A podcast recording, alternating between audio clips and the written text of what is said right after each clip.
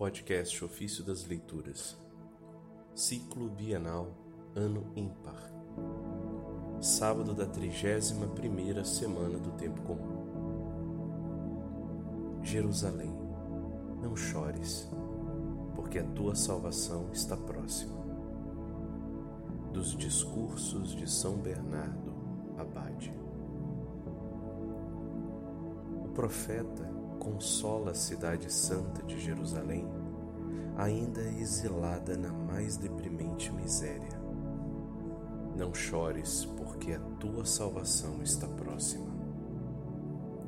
Em verdade, sobre os rios da Babilônia nos sentávamos a chorar. Babilônia é a confusão. Na Babilônia se assentam e choram os cidadãos de Jerusalém, que ainda que não sejam confusos nas ações, são porém nos pensamentos, querendo, mas não podendo volver o olhar da mente a Deus, porque, mesmo sem má intenção, são levados a se ocuparem de coisas vãs.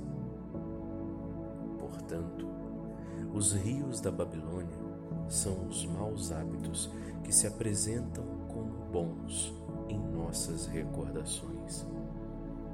No entanto, correm velozmente, e aqueles que enganam os arrastam consigo para as águas do mar deste mundo.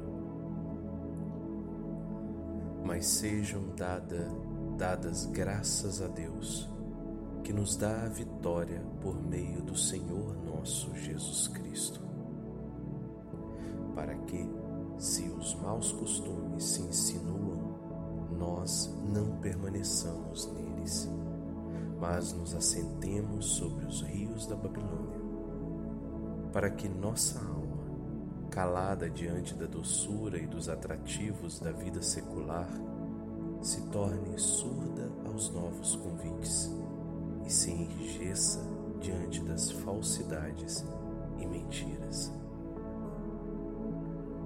Impedidos, portanto, por estas vaidades, não é de se admirar que choremos ao recordarmos de Sião, ou seja, trazendo-nos à memória a doçura e o prazer que experimentam aqueles que merecem contemplar sem véus a glória de Deus.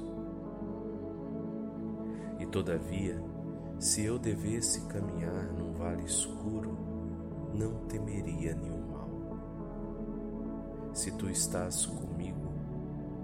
Mas ainda não temeria, porque tu estás comigo.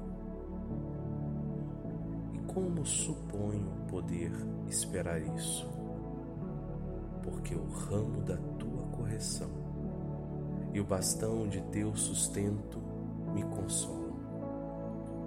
Ainda que me corrija e reprima a minha soberba, reduzindo-me ao pó da morte, mesmo assim sustenta a minha vida, fazendo com que não caia na fossa da morte.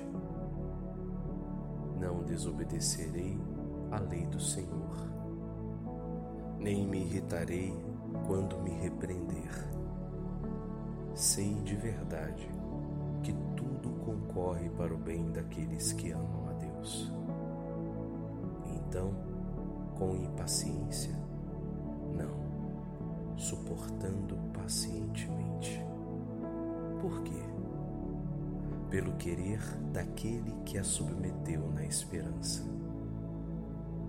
Em verdade, a própria criatura será libertada da escravidão do mal para atingir a liberdade da glória dos filhos de Deus. Então, Jerusalém, não chores, porque a tua salvação está próxima. Se demora, a seu modo de ver, todavia não tardará, porque a seus olhos mil anos são como o dia de ontem que passou.